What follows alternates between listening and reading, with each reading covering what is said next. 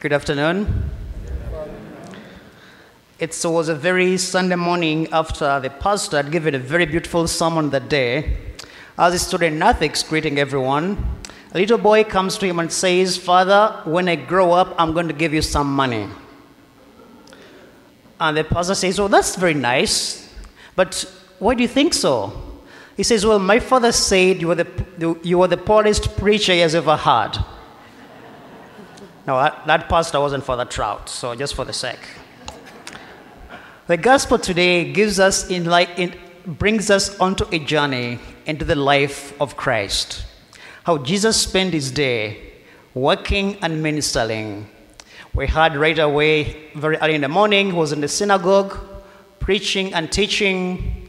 There was someone, one of the ushers, who was possessed by a demon, exorcised them. But then after that, tell us he goes back home to Simon's Simon's house. And then Simon's mother in law is sick. He cures her, and then they're telling us the whole village is around. So we see before all this, Jesus is spending time in prayer. I want to focus on what we call prayer. I know all of us pray, which is very true. But I've never had anyone say to me, Well, Father, you know, I am overdosed from prayer.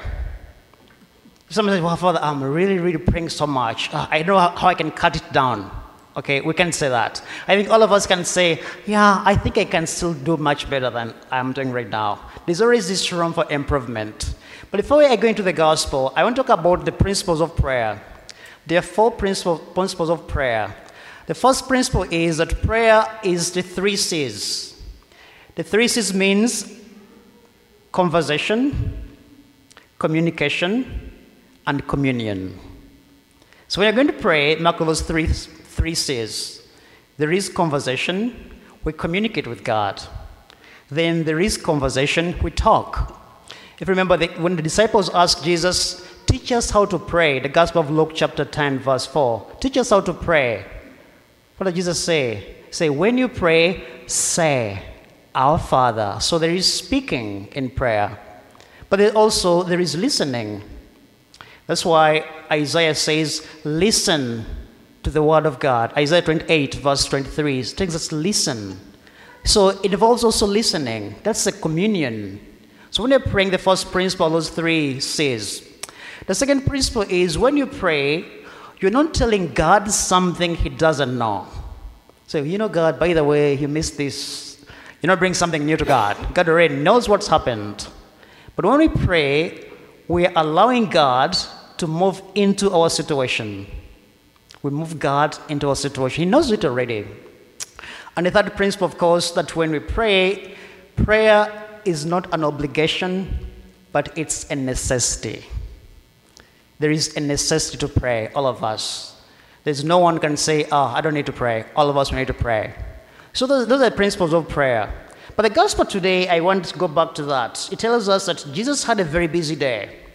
And then he rises before sunrise, before dawn. It says before dawn. Now, what is before dawn? 6 a.m.? Okay, I don't know. So what's for, before dawn for you? He rises before dawn and goes off to a quiet place. This teaches us that prayer needs discipline. You have to be disciplined to pray.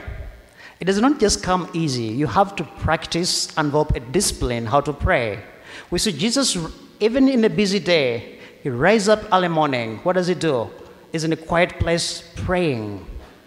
He's spending time with God, listening what God has to say to him, and telling God what he has to say to, to God.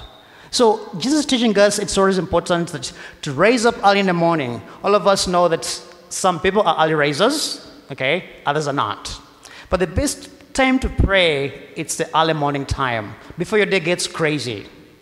All of us say, okay, some of you, you go to pray in the evening, it's okay, God, I want to thank you very much for the day, and next thing you're dozing off. Okay, great. At least you're sleeping in prayer in God. But the early morning time is a wonderful time to pray. When you wake up in the morning, before the distraction, you consecrate your entire day to God.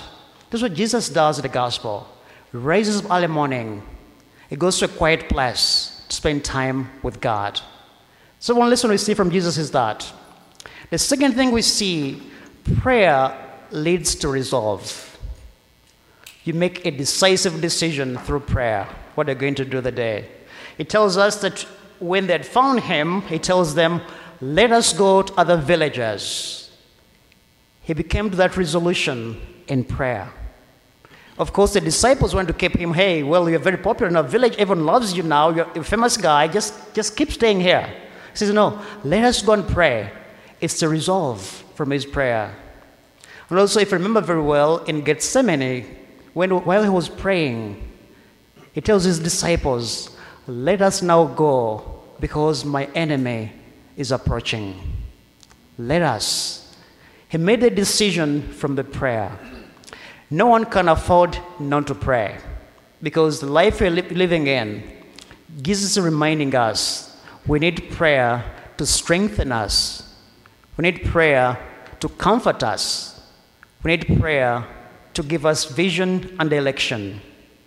In the world we live in, Jesus reminds us the greatest invitation we have, all of us, that He sends us into the world. We are His people, He sends. Now, I want to always remember something. Wherever you go in the world, always be mindful to know that Jesus has sent you, but you may be the only face of Christ this person says. So make it a face of Christ he'll not forget. So all this but comes from the power of our prayer. Jesus commissions us to go and bring him into the world. So as we begin our week, our week next week, think about that. You resolve whatever it's struggling with, you face it with a resolve from the, the power of prayer. But wherever God is sending you, is asking you, can you bring me into your world? Can you be the face of me in the world? And of course, He's always asking, Whom shall I send? Every day. In our world, which is messed up with politics, economics, social, everything, He's saying, Whom shall I send? Who will be my face in the world? And then we respond from the prayer life to say, Here I am, send me. The Lord be with you.